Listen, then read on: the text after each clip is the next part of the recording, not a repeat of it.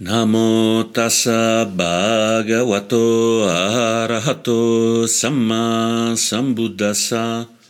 Namo tassa bhagavato arahato samma sambuddhassa. Namo tassa bhagavato arahato samma sambuddhassa. Buddham dhammam sangam namassami.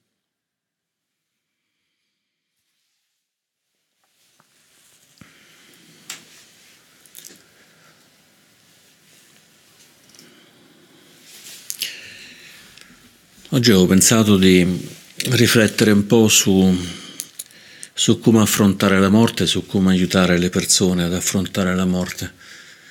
E mm, ho pensato che un modo eccellente, spero non troppo lungo, sia di leggere un sutta, un sutta molto importante che si chiama Anatapindika, Anatapindika Vada Sutta, insegnamenti ad Anatapindika. Anatapindika è stato il più importante, più importante laico sostenitore del, del, Buddha, è quello che comprò uh, al Buddha lo spazio per il, primo, per il primo monastero e poi glielo costruì, il boschetto di Geda, quello famoso che sta in quasi tutti, molti dei sutta, molti dei sutta sono stati recitati proprio lì, era stato comprato da Natapindika, che era un ricco commerciante che diede molto, molto al Buddha e molto ricevette dal Buddha stesso.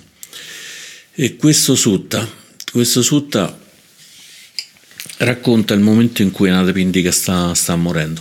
Salto un po' di passaggi perché altrimenti diventa, diventa troppo lungo.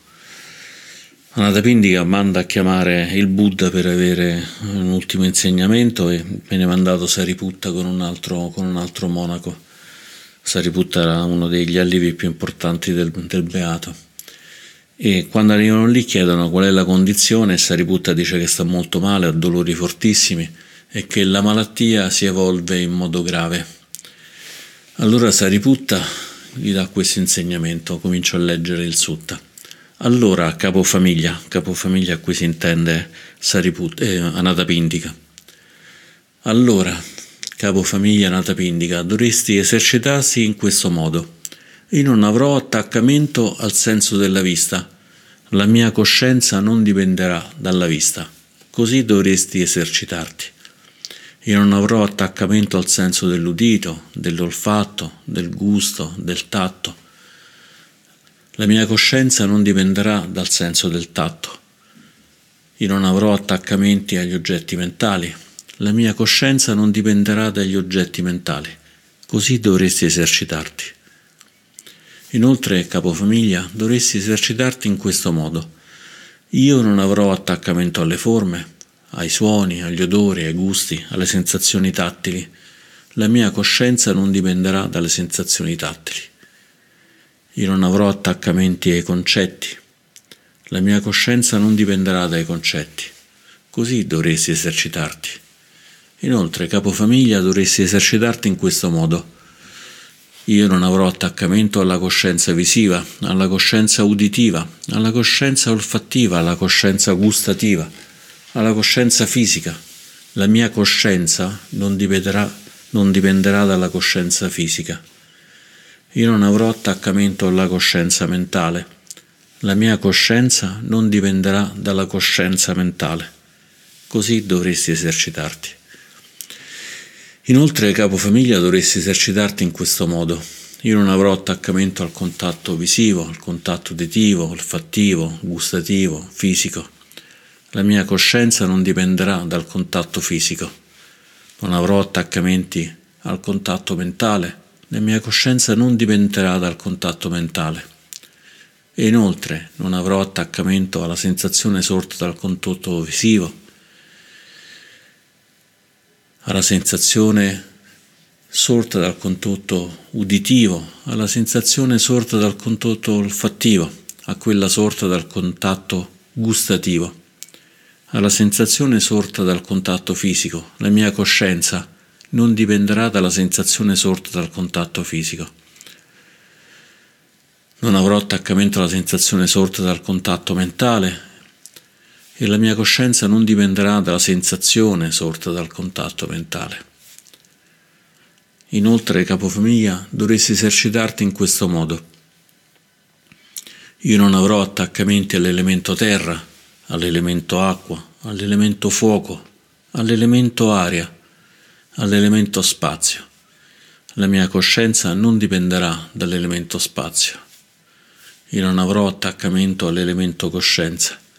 La mia coscienza non dipenderà dall'elemento coscienza. Inoltre, capofamiglia, dovresti esercitarti in questo modo. Io non avrò attaccamento alla forma, alla sensazione, alla percezione, alle formazioni mentali. La mia coscienza non dipenderà dalle formazioni mentali. Non avrò attaccamento all'aggregato coscienza. La mia coscienza non dipenderà dall'aggregato coscienza. Non avrò attaccamento alla dimensione dell'infinità dello spazio, la dimensione dell'infinità della coscienza, la dimensione della vacuità. La mia coscienza non dipenderà dalla dimensione della vacuità. Non avrò attaccamento alla sfera di né percezione né non percezione. La mia coscienza non dipenderà dalla sfera di né percezione né non percezione. Così dovresti esercitarti. Inoltre, capofamiglia, dovresti esercitarti in questo modo. Io non avrò attaccamento né a questo mondo né all'altro. La mia coscienza non dipenderà né da questo mondo né dall'altro. Così dovresti esercitarti. Inoltre, capofamiglia, dovresti esercitarti in questo modo. Io non mi attaccherò a ciò che è visto, sentito, percepito, conosciuto, ottenuto, desiderato considerato dalla mente. La mia coscienza non dipenderà da questo. Così dovresti esercitarti. Detto ciò, Anatapindika, il capofamiglia, pianse e versò molte lacrime. E il venerabile Ananda, che aveva accompagnato il venerabile Sariputta, gli chiese: Sei addolorato, capofamiglia? Ti sei rattristato? E Anatapindika rispose: No, venerabile, non sono né addolorato né rattristato. Da molto tempo seguo il maestro e la comunità dei monaci, il Sangha, ma non ho mai ascoltato un discorso sul Dhamma come questo. Questo breve discorso sul Dhamma, capofamiglia, non è mai stato fatto ai laici vestiti di bianco, è stato fatto solo a coloro che hanno intrapreso la vita religiosa. Allora, disse Anatapindika, allora, venerabile Sariputta, detta questo breve discorso sul Dhamma ai laici vestiti di bianco. Vi sono persone appartenenti ai laici che sono pronti ad ascoltare queste parole di Dhamma. Ci saranno coloro che le capiranno. Allora il venerabile Sariputta e il venerabile Ananda, dopo aver dato questo insegnamento da Natapindika al capofamiglia, si alzarono dai loro seggi e andarono via. Dopo qualche tempo videro un Deva molto luminoso, qui faccio un riassunto del Sutta, videro che, che si recò al boschetto dei Geta e salutò, salutò il Beato. E il Beato disse che questa era stata la rinascita, la rinascita di Anatapindika e che Anatapindika adesso era il figlio dei Deva e quindi così era rinato grazie a tutta la pratica che aveva fatto in vita. E così il Buddha disse questa cosa e Venerabile Ananda approvò le sue parole. Così si chiude il sutta.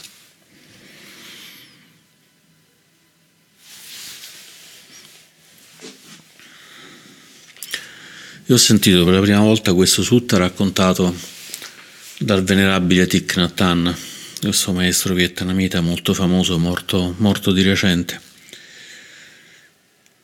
che parlava della morte prima ai bambini e poi, e poi agli adulti. Ai bambini raccontò che la morte è una cosa piuttosto naturale, che non c'è niente che si continui, ma possiamo considerare la morte come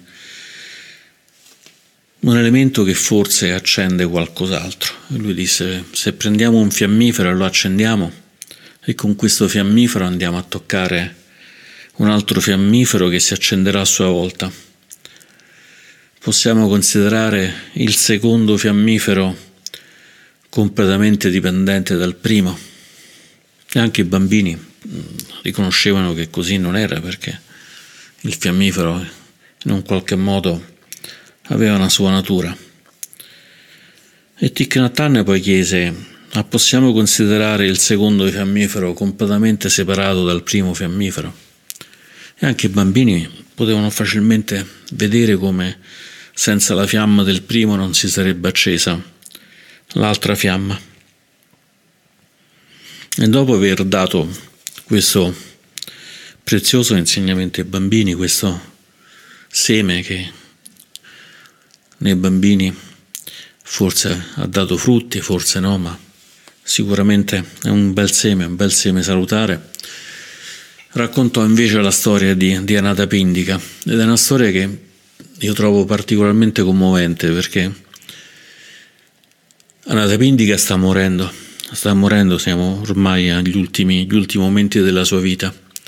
E anche negli ultimi momenti della sua vita quello che pensa è un atto di generosità. È un atto di generosità in cui chiede a Sariputta e indirettamente al Buddha di dare questo insegnamento così profondo a tutti i laici, non soltanto a lui che era così ben stimato dal Sangha monastico. E quindi anche nel momento della morte la compassione è stata così importante nel cuore di Anatapindika e così possiamo auspicarci di essere compassionevoli fino all'atto, all'atto della morte, così come il Buddha ha insegnato fino agli ultimi, agli ultimi istanti prima di morire e raggiungere il Parinibbana. E questo però è un insegnamento che può sembrare molto, molto lontano, perché in fondo pensiamo che abbiamo ancora molti anni da vivere, molto tempo da vivere e che quindi sì, insomma, possiamo praticare ma senza un'urgenza così forte perché c'è ancora, c'è ancora tempo, c'è ancora possibilità. Poi però magari, come dice giustamente un monaco che dice noi ci aspettiamo di morire nel nostro letto circondati da, da tutti i familiari che ci tengono la mano e ci confortano e poi invece stiamo in macchina, giriamo la curva riusciamo a vedere soltanto i fari di una macchina che ci sta venendo addosso e pensiamo porca miseria e lì finisce la vita. O magari semplicemente arriva una malattia che dura molto poco, molto velocemente, ci porta poi a morire. Nella mia vita ho avuto un amico che è morto non, non volendo riconoscere, non volendo riconoscere che la morte stava arrivando, fino all'ultimo pensava che fosse soltanto una malattia passeggera, sebbene il suo corpo stesse in condizioni davvero devastanti. Ma qualunque discorso verso la coscienza della morte gli si faceva, lui lo deviava. Sebbene fosse un medico e quindi fosse una persona perfettamente in grado di capire quello che stava succedendo, Io ho anche la fortuna di avere un'amica invece che in piena coscienza sa quello che sta succedendo con la morte, si sta preparando sia nel Dharma sia nella parte mondana di tutto quello che ne consegue. E la morte è disgraziatamente un elemento che è veramente molto, molto ambivalente. La settimana scorsa stavo raccontando gli elementi più salienti del, dell'insegnamento del Buddha a delle persone che ho appena conosciuto. Ed uno di questi signori era molto scettico e ha detto tutto questo è solo paura della morte. E io ho detto bene, cosa di meglio della paura della morte per stimolarci per stimolarci a praticare, per stimolarci a entrare in contatto proprio con la morte, proprio con la vita. Non c'è nulla di male nella paura della morte, la paura della morte è un grande, è un grande motore.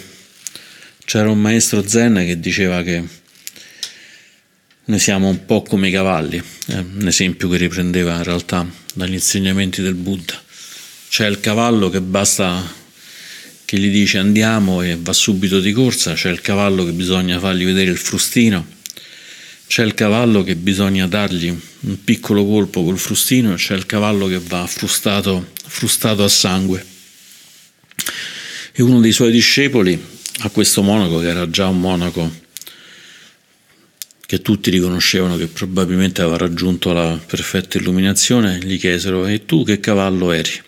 E lui ha detto: Io sono il cavallo che ha bisogno di essere frustato a sangue per poter praticare. Ho fatto molta fatica nel praticare, ho fatto molta fatica nel meditare, nel seguire la via del Dhamma, ma non ho mai smesso. E a volte questa frustata che ci lascia sangue è proprio, è proprio questa paura della morte, è proprio l'idea che possiamo morire. Magari stiamo bene, a un certo punto ci si ferma il cuore per un istante, ci salta un battito, ci si abbassa la pressione, o magari giriamo con la macchina, troviamo un camion che ci sta per prendere e solo all'ultimo istante riusciamo a, ad andare via da, dalla traiettoria del camion. Se stiamo ben attenti ci renderemo conto che questo genere di episodi ci capitano più spesso di quanto non vogliamo ammettere.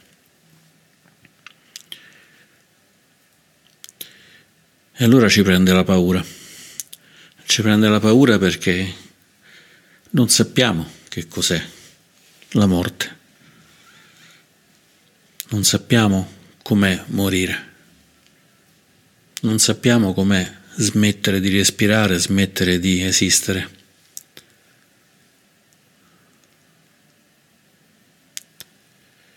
E in realtà abbiamo paura della morte perché non conosciamo bene la vita. C'è un, un brano di un insegnamento che diede molto, molto veloce, che diede a, a Gian Cha che vi vado a leggere se riesco a ritrovarlo, altrimenti ve lo, ve lo dico in breve. E questo insegnamento funziona così. Una signora andò da Ajahn Ajahn Chah è questo monaco importante thailandese, un'anziana signora che disse posso stare poco perché devo tornare da, da una mia suocera perché sta morendo e quindi mi devo affrettare. Mi puoi dare un discorso breve? E Agiancià rispose con grande forza. Ehi, senti qua. Non c'è nessuno qui. Solo questo devi sapere. Non c'è nessuno. Nessun padrone, nessuno che sia vecchio, nessuno che sia giovane, nessuno che sia buono o cattivo, nessuno che sia debole o forte. Solo questo, tutto qua. Ci sono vari elementi della natura che si mettono in gioco e sono tutti vuoti. Nessuno nasce e nessuno muore. Chi parla di morte parla il linguaggio dei bambini ignoranti. Nel linguaggio del cuore, nel linguaggio del Dhamma, non esiste niente del genere. E, e con un colpo solo, con poche parole, Ajahn Chah ha un po' riassunto il sutta di Anathapindika se noi andiamo a vedere questo sutta che consiglio di leggere, rileggere, rileggere perché è tutto meno che un sutta semplice.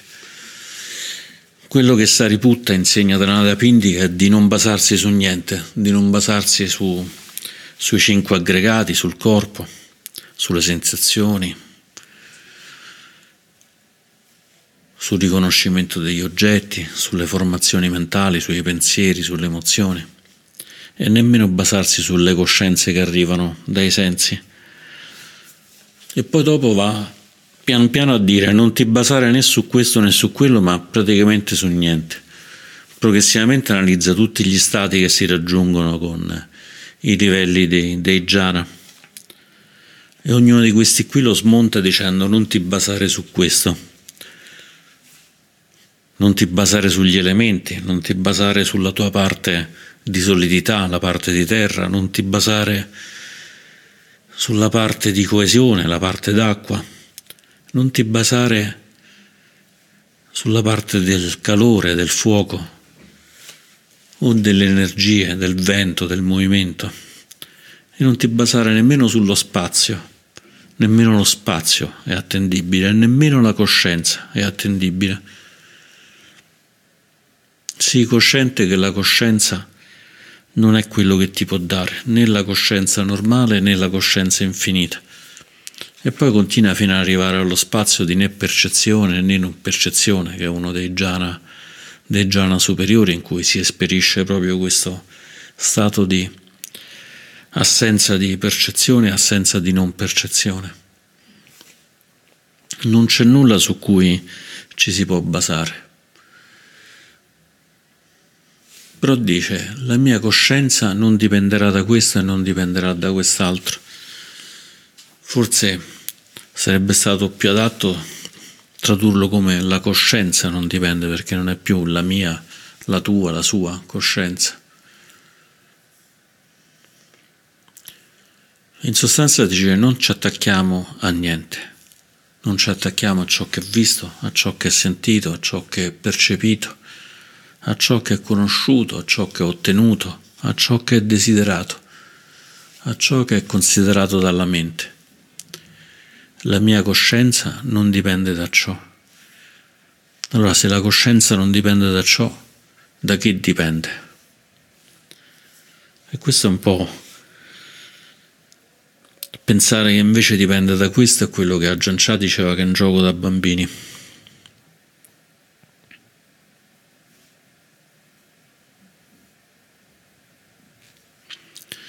ed è quello che Thich Nhat vedeva nel momento in cui un fiammifero accendeva un altro fiammifero, un'immagine che lo faceva sorridere,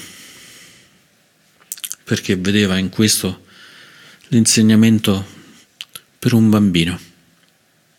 Lui lo insegnava veramente ai bambini, ma c'eravamo anche noi adulti a sentirlo e anche noi eravamo bambini, come i bambini di cui parla Gian Cha. E sia Thich Nhat Hanh che Ajahn Chah, che Sariputta, Nanda e il Buddha, ben sanno che questi sono soltanto preliminari. E non sapendolo noi ci spaventiamo molto.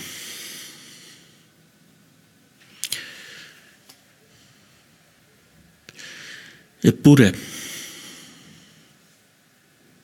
eppure meditando, meditando e chiedendoci chi siamo Facciamo una meditazione, ci rilassiamo un po' seguendo il respiro e poi però facciamo un salto, facciamo un salto e ci chiediamo chi sono io? Chi sono io? E questo è una cosa che ci può spaventare, ma ci può mettere in contatto con, con questo gioco che non è più il gioco dei bambini, con questa coscienza che non è più la coscienza ancorata a destra e a sinistra di cui parla Sariputta. Ed è un po' lo stesso gioco di chi ero io prima di nascere, lo stesso gioco di dove finirà il mio respiro una volta che sarò morto. Sono tutti giochi che si basano sul fatto che non si gioca più, che non c'è più bisogno di giocare. Ma affrontare la morte può essere davvero difficile e se siamo riusciti a prepararci nella vita a riconoscere che la nostra coscienza può non basarsi su ciò che è visto, sentito, conosciuto, desiderato, va bene. Altrimenti possiamo comunque prendere spunto da alcuni consigli che si danno al momento della morte che possono essere utili per noi o possono essere utili per qualche persona che stiamo accudendo in questi ultimi momenti. Un primo pensiero è quello di lasciare andare i ricordi di attaccamento, i ricordi di disperazione, i ricordi di cose fatte male, ma di portare alla mente soltanto le, le cose belle, le cose generose che abbiamo fatto nella vita. In questo modo andremo a nutrire le nostre parti più salutari. Nel momento della morte ognuno di questi elementi ha un ego particolarmente forte. Ha un ego particolarmente forte perché sappiamo che sono gli ultimi momenti per cui ogni singolo ricordo, ogni singolo momento è particolarmente importante e sarà importante anche nel momento stesso della morte, quello che potrà darci spunto per la prossima rinascita se ce ne sarà, se ce ne sarà una. E quindi portare alla mente dei bei momenti, momenti in cui siamo stati generosi, momenti in cui abbiamo ricevuto la generosità, momenti in cui abbiamo fatto del bene. Sono cose che ci nutrono, ci nutrono la calma del cuore. Ed è così importante stare in quel momento con la calma nel cuore, non essere spaventati. E se ci sentiamo spaventati o se la persona con cui stiamo si sente molto spaventata e questo è un sentimento piuttosto naturale, possiamo farlo ritornare al respiro se riesce a respirare, o a un qualunque oggetto di meditazione. Non è detto che chi stia in quella condizione, anche noi, quando saremo in quella condizione, potremo respirare agevolmente. E portando l'attenzione su qualunque cosa, semplicemente riportiamo l'attenzione lì. Può essere anche l'attenzione portata a un'immagine, a un'immagine del Buddha possiamo portarla a una luce bianca, a qualcosa che ci consente di non far spedire la mente a destra e a sinistra e spaventarsi ancora di più. La mente è strutturata per preoccuparsi, quindi dobbiamo un po' riacchiapparla e farla stare, farla stare in pace. E poi una cosa che possiamo fare per aiutare altre persone è, di dirgli lasciati andare lasciate andare, non c'è bisogno di avere attaccamenti. Quello che hai fatto, lo hai fatto. Se devi fare qualche cosa, non, non fa niente, no, non puoi farla. Lascia andare. Lascia andare, non c'è più nulla a cui rimanere attaccati. Questo slega molti, molti legami karmici. Non rimaniamo attaccati attaccati anche in punto di morte a quello che abbiamo fatto nella vita, a quello che volevamo fare nella vita, ai desideri che avevamo e non abbiamo esaudito, ai sogni che avevamo e che non abbiamo reso vivi, l'avversione alle cose che non sono andate bene, alle cose che non ci sono piaciute. Ma c'è un momento in cui dobbiamo riconoscere che non abbiamo più controllo della situazione e dobbiamo aiutare anche le persone a noi care a riconoscerlo e quindi dire basta. Magari anche su cose molto dure, se magari noi stessi abbiamo ancora un figlio o una figlia piccoli. O se questa persona lascia dei bambini, delle bambine, digli lascia andare. Ci sarà qualcuno, ci sarà qualcosa che penserà a tutto quanto questo, tu non ti devi preoccupare. Sembra un modo per dire dimentica le cose, ma qui non parliamo di dimenticare, parliamo di essere totalmente, totalmente, totalmente coscienti, totalmente consapevoli a quello che sta succedendo.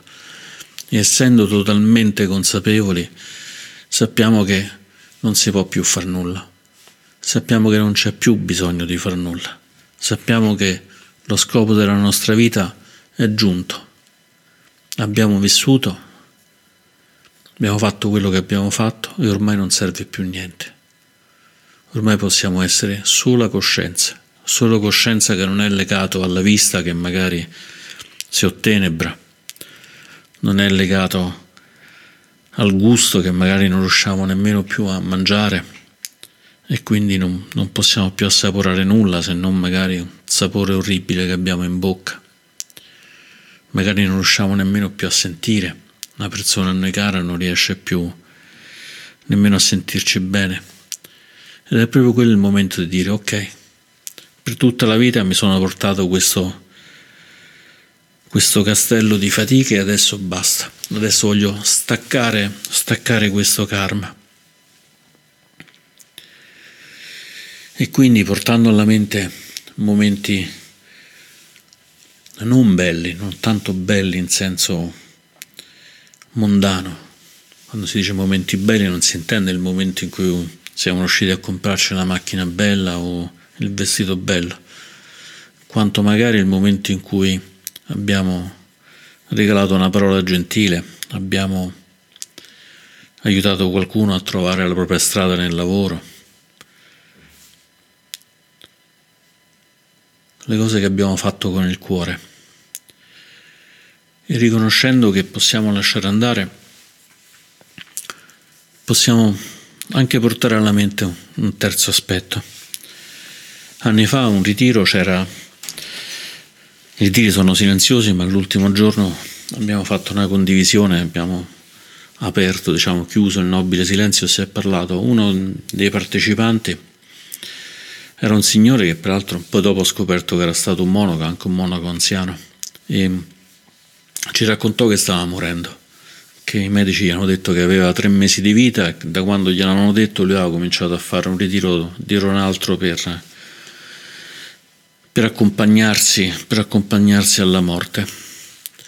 E la mia carissima maestra, la Giambo di Pala, alla fine di questo discorso si alzò e si avvicinò a questo signore. Io mi misi lì con le orecchie assolutamente per sentirla perché per me lei è così importante, quindi volevo assolutamente sentire cosa gli avrebbe detto per, per aiutarlo a morire.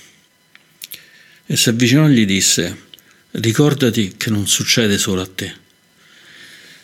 Io vi giuro che sono morto in quel momento, sono morto insieme a lui perché ho pensato, ma che, che consolazione è questa qua? Ricordati che non sei il solo, ricordati che non tocca solo a te. Eppure anche questa in realtà è una grande consolazione. La morte non è nostra, la vita non è nostra. Succede a tutti, chiunque, chiunque nasca, qualunque cosa che nasca, è destinata a scomporsi, a morire. Chiunque di noi nasca è destinato a morire non c'è nessuno che nasce che poi non muore. Ma noi ce ne dimentichiamo, pensiamo di essere unici, pensiamo di essere, di essere in diritto di continuare a vivere per sempre. E questo, considerare di avere questo diritto, di avere, di avere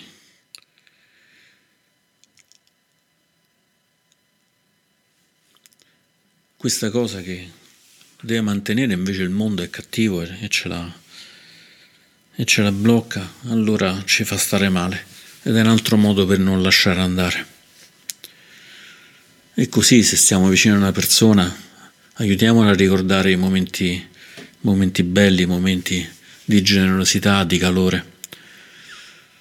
Non mettiamoci a piangere, non nasciamo lasciamoci andare a, a frasi del tipo Oddio adesso morirai, mi lascerai solo, mi lascerai sola e io come farò, come... perché tutto questo anziché far sciogliere karma, anziché far sciogliere le gacce non fa altro che crearne, crearne degli altri, per cui magari la persona che era fino a quel momento serena diventerà invece turbata da, da queste parole. Cerchiamo per quello che ci riesce di essere sorridenti, di dirgli non ti preoccupare, lasciati andare, è una cosa normale, naturale. Succede a tutti, succede anche a te. E queste parole che sembrano così dure invece possono veramente penetrare in un cuore e aiutarlo a lasciare andare. E con questo Lasciare andare poi c'è spazio, c'è tanto spazio, c'è questo che ci ha raccontato Sariputta, che Sariputta ha raccontato ad Anata Pindica, tant'è che Anatapindika non si è sentito né addolorato né rattristato, ma ha detto che bell'insegnamento, che bell'insegnamento, sto ancora morendo ma adesso sto meglio, sto ancora morendo ma ho lasciato andare questi attaccamenti che ancora, ancora avevo.